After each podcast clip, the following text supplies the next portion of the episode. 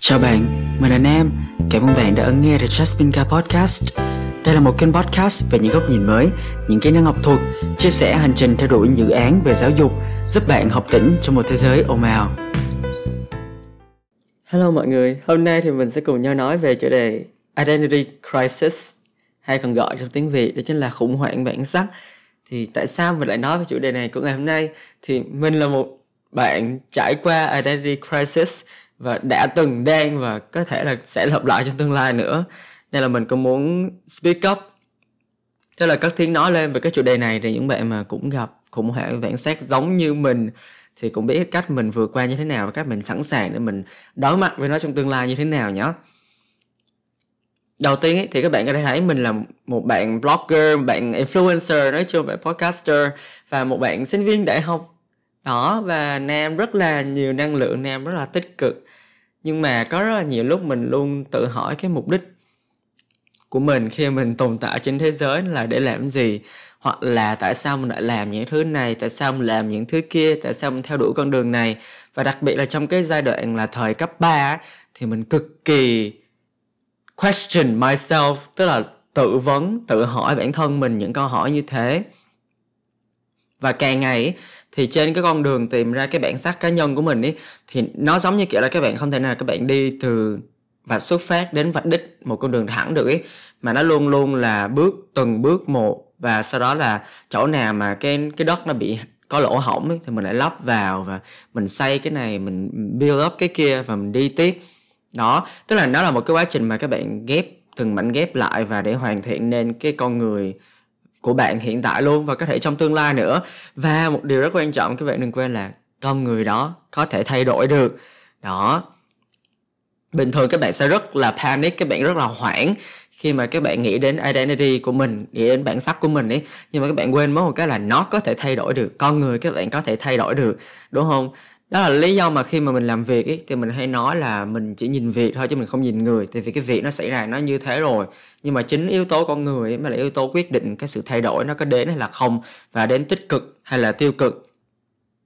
Đó thì để hàng lâm thêm một tí thì mình có đọc qua một số cái cái bài blog hoặc là một số bài báo về identity crisis và một số cái nghiên cứu về tâm lý học.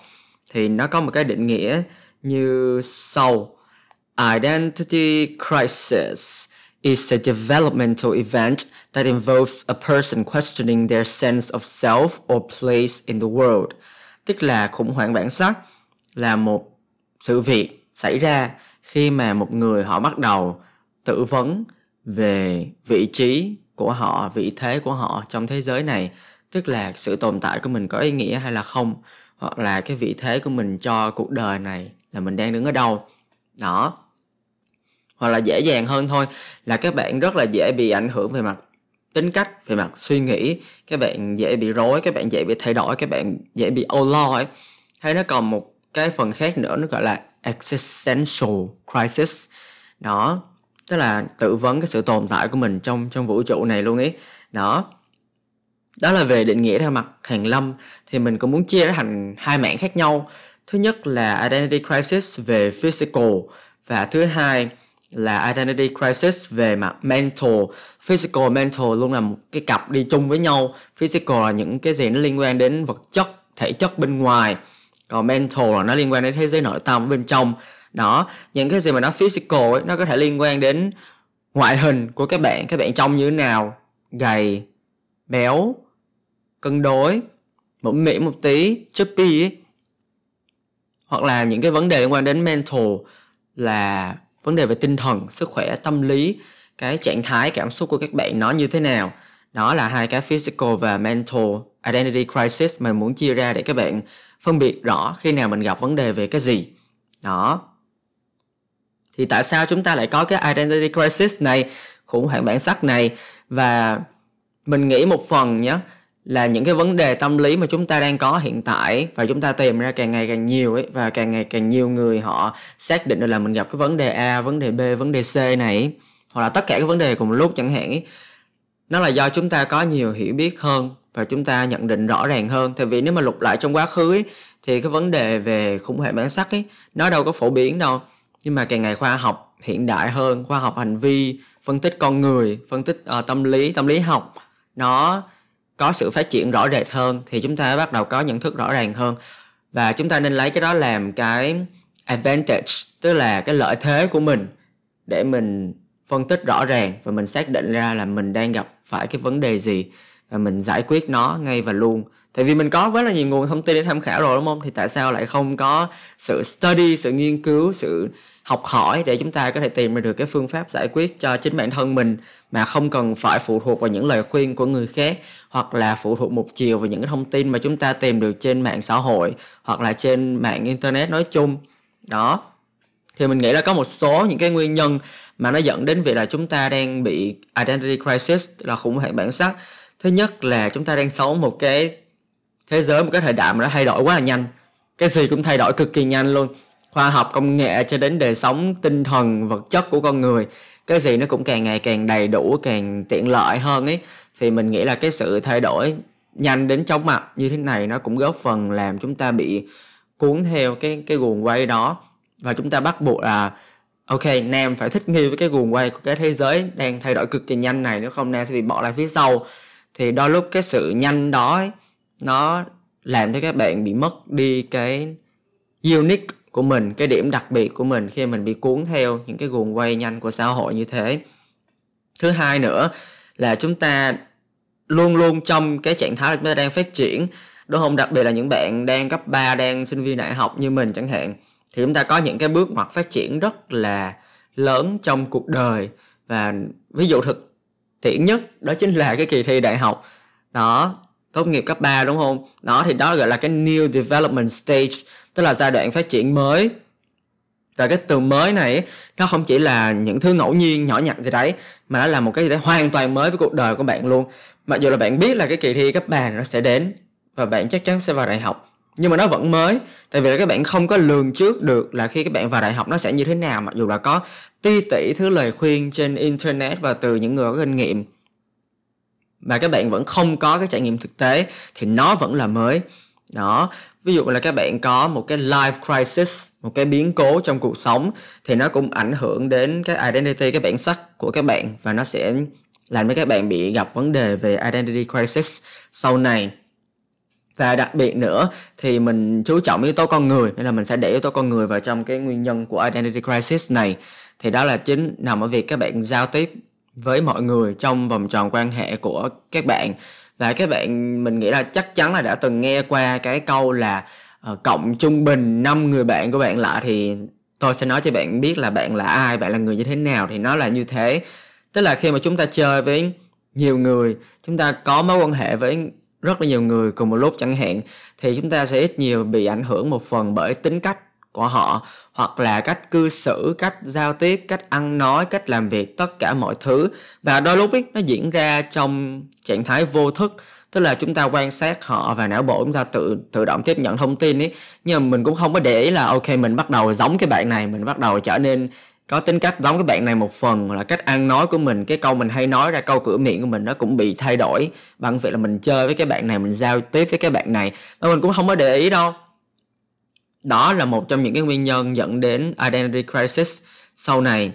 Đấy, thì tại sao mình lại nói như thế? Thì mình cũng muốn kể cho mọi người nghe những cái chuyện mà nó thực tế với mình và mình đã từng trải qua rồi. Tức là vào thời cấp 3 chẳng hạn đi, thì cái identity crisis của mình ấy nó nằm ở cái việc là lúc đấy mình không có biết cái gì về kiểu kỹ năng mềm hay là leadership hay là những thứ nhỏ nhặt như là lòng biết ơn như hạn đi mình không có biết cái gì hết. Mình chỉ biết lúc đó là mình là một bạn rất là ngoan cố thì cái đó là cái identity của mình ở thời điểm đấy. Tức là mình không có chịu học hỏi nhiều ấy và mình chỉ bó buộc bản thân vào trong cái cái sự hiểu biết của mình thôi. Thì đó là cái identity của mình vào thời điểm đó. Nhưng mà càng ngày càng lên lớp 11, lớp 12 và vào năm nhất đại học chẳng hạn thì cái môi trường nó thay đổi cái nhận thức của mình càng ngày càng lớn lên, nó cũng càng thay đổi luôn. Mình gặp được nhiều bạn mà họ truyền cảm hứng cho mình rất là nhiều. Nên là từ đó thì cái identity của mình ý, cái bản sắc cá nhân của mình ý, nó cũng thích nghi với những sự thay đổi đó. Và đó là những cái sự thích nghi rất là tốt. Vì mình biết đâu là cái identity mà mình mong muốn. Và đó là cái tầm nhìn của mình, đó là cái vision mà mình mình đặt ra cho bản thân để mình hướng đến trở thành một con người hoàn thiện hơn, có leadership skill và tất tần tật những cái kỹ năng mềm, những cái soft skills khác, đặc biệt là communication và working ethics. Đó là cái identity crisis của mình và mình đã vượt qua nó bằng cách là mình gặp nhiều người mà họ có sức ảnh hưởng với cuộc đời của mình. Vô tình thôi chứ không phải là mình chọn lọc từ đầu, mà nó là sự tiếp xúc, sự trau dồi, sự học hỏi và sau đó là chọn lọc lại. Đó tiếp theo nữa ấy, thì sau khi mà lên đại học thì mình có một cái ví dụ về identity crisis như thế này. Hồi năm nhất ấy thì mình rất là béo và lúc đó là mình chưa có niềng răng ấy nên là răng của mình lúc đấy cực kỳ xấu luôn. Và mình còn nhớ là khi mà lên hình cái cái clip để quảng bá về học bổng của mình ấy thì mình lại thấy được cái răng của mình nó rất là xấu ở thời điểm đó. Thì khi mình xem lại thì mình cũng có cái identity crisis đấy trong đầu luôn đó, tức là mình luôn xác định là mình là một người rất béo và răng của mình rất là xấu, thì mình cũng rất là không có được cái sự tự tin mà mình đáng lẽ là mình phải có ở môi trường đại học, đúng không? Nhưng mà đến bây giờ thì sao? Hai năm trôi qua thì bây giờ mình đã gầy hơn rất là nhiều và mình cũng niềng răng rồi, răng của mình bây giờ cũng tương đối đều rồi, mình có thể tự tin được. Đó. Nhưng mà lúc mình gầy lại thì mọi người lại, ơ sao dạo này gầy thế? Hoặc là ừ, trong miền nam gọi là sao dạo này ốm thế? Hoặc là ăn nhiều vào, trông rất là gầy, không tốt sức khỏe, ví dụ như vậy.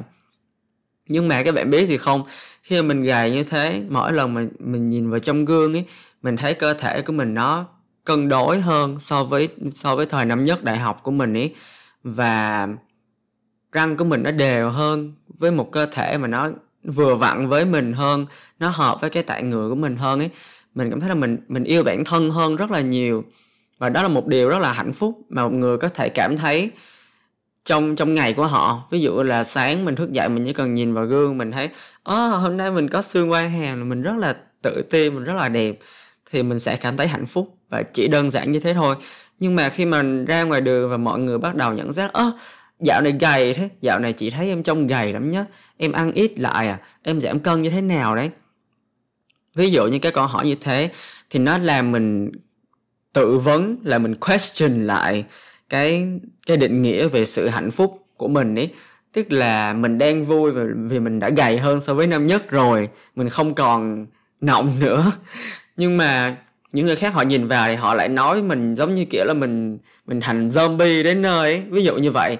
Và họ luôn bày tỏ những cái mối quan tâm về sức khỏe của mình chẳng hạn. Nhưng mà các bạn nên chú ý một cái điểm đặc biệt như thế này ở đây nhé là khi mà các bạn có sự thay đổi gì đó với cơ thể của mình, thì chính các bạn là người quan sát được cả cái quá trình mà các bạn thay đổi như thế, đúng không? Và mình đã quan sát cái quá trình mà mình gầy đi trong 2 năm trở lại đây, chứ không phải là mới tuần trước mình còn rất là mập 60 kg và bây giờ mình một tuần trôi qua thôi, mình đã thành 50 kg rồi thì lúc đấy mình mới nên đáng quan ngại về sức khỏe, chứ không phải là càng ngày mình càng trở nên cân đối hơn và cơ thể của mình nó phù hợp với mình hơn và làm mình hạnh phúc hơn, đúng không?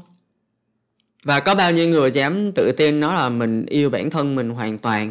Đó nên là những người mà họ có được cái kỹ năng yêu bản thân của mình như thế, họ có một cái nhận thức đầy đủ như thế, thì không có lý do gì mình không có hạnh phúc cho người ta cả, đúng không? Và đó là cái cách mình đang tập mỗi ngày và khi mà mình đang cảm thấy hạnh phúc mình love myself a lot thì mọi người lại hỏi lý do tại sao mình gầy như thế và họ bày tỏ giống kiểu rất là quan ngại đến sức khỏe của mình ấy. Mặc dù nó xuất phát từ cái ý tốt ấy nhưng mà nó một phần nào nó làm ảnh hưởng đến cái cái việc yêu bản thân của mình.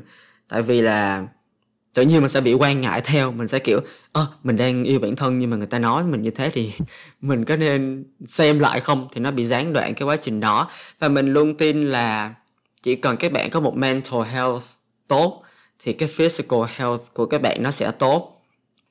Ví dụ như là khi nào mà mình mình có chuyện buồn ấy, thì mình tự quan sát cơ thể của mình ấy mình sẽ thấy nó phờ phạt và nó nó xuống sắc ví dụ như vậy. Nhưng mà những cái buổi nào mà mình được đi, đi tập nhạc kịch chẳng hạn đi mình rất là vui thì tự nhiên mình thấy kiểu da dẻ mình hồng hào xong rồi tóc thì cứ lúc nào cũng bóng mượt và tinh thần lúc nào cũng tự tin phơi phới. Ví dụ như vậy thì các bạn có muốn cuộc đời của mình diễn ra như thế không? Đó, khi mà các bạn có thể hoàn toàn tự tin vào bản thân của mình và các bạn sẽ bỏ ngoài tai tất cả mọi thứ, miễn là các bạn cảm thấy, yeah, this is enough for me. Đúng không? Thì cuộc đời con người nó chỉ cần như thế thôi tại vì là mình đã đọc qua rất là nhiều sách, đặc biệt là về đạo phật ấy, thì mình rút ra được một cái là ở cuối cái hành trình, cuộc sống của mình ấy thì mình chỉ cần hạnh phúc với chính mình thôi. Đó là cái điều quan trọng nhất ấy còn cái việc là bạn mập hay là bạn ốm trong ngôn ngữ miền nam ngôn ngữ bắc, họ gọi là béo với lại gầy, thì nó cũng chả có quan trọng cái gì hết. Miễn là bạn nhìn vào bạn trong gương, bạn cảm thấy rất là tự hào về bản thân mình ấy tại vì là như mình có nói khi nãy từ đầu ấy là về physical và về mental, đúng không? Thì các bạn rất là hạnh phúc với cái physical của mình, ngoại hình bên ngoài. Thì cái mental health của bạn tốt. Và cái mental health của bạn nó đã tốt rồi, thì cái physical health của bạn nó cũng tự nhiên cũng tốt theo luôn. Tức là nó cứ kéo nhau trong một cái vòng như thế, và các bạn phải có nhận thức về cái vòng tròn đó. Thì các bạn mới có thể đúng theo định nghĩa là làm làm chủ cuộc đời của mình ý đó. Nên là không phải là mình gầy và mình cảm thấy là mình hạnh phúc, thì tất cả các bạn cũng phải gầy, các bạn cũng hạnh phúc. Mà là mình hạnh phúc vì mình quan sát được cả cái quá trình thay đổi của bản thân như thế nào. Đó, mình hạnh phúc cho cả một cái quá trình mình đã trải qua. Và những người mà họ chỉ thấy mình trong ngày một, ngày hai thì họ sẽ có cái nhận xét và cái đánh giá riêng của họ. Và các bạn không nên để những cái đánh giá đấy nó ảnh hưởng đến mình. Đó. Có một số cái therapy mà mình đọc qua thì nó là về cái liệu pháp của bên tâm lý học thì nó cũng tương đối phức tạp. Nhưng mà theo cách hiểu của mình ý, thì mình cũng sẽ nói lại với mọi người hai cái therapy mà mình cảm thấy mình đã áp dụng được rồi thì bây giờ mình đúc kết lại. Thứ nhất đó chính là cái artist way tức là lối đi của những người nghệ sĩ những người họa sĩ chẳng hạn. Thì các bạn tưởng tượng nhé ví dụ các bạn đang là một người uh, họa sĩ đi thì lúc đầu các bạn sẽ chưa có biết được cái style cái phong cách vẽ của mình là như thế nào để các bạn sẽ liên tục liên tục đi vẽ lại tranh của người khác. Thì từ từ cái phong cách các bạn nó sẽ lộ ra dần dần. Đó và tại sao mình biết cái này? Tại vì mình cũng là một người rất thích vẽ và mình đã thử như thế rồi. Mình thử vẽ từ màu nước màu chì cho đến uh, màu dầu.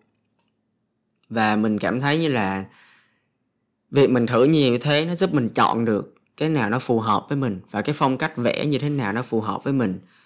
Đó, thì đối với vấn đề về bản sắc thì nó cũng tương tự như thế. Các bạn giao tiếp với nhiều người các bạn thử sống theo cách của người này, người kia và đường nào các bạn cũng sẽ tìm được cái chân lý cho cuộc sống của chính mình ý.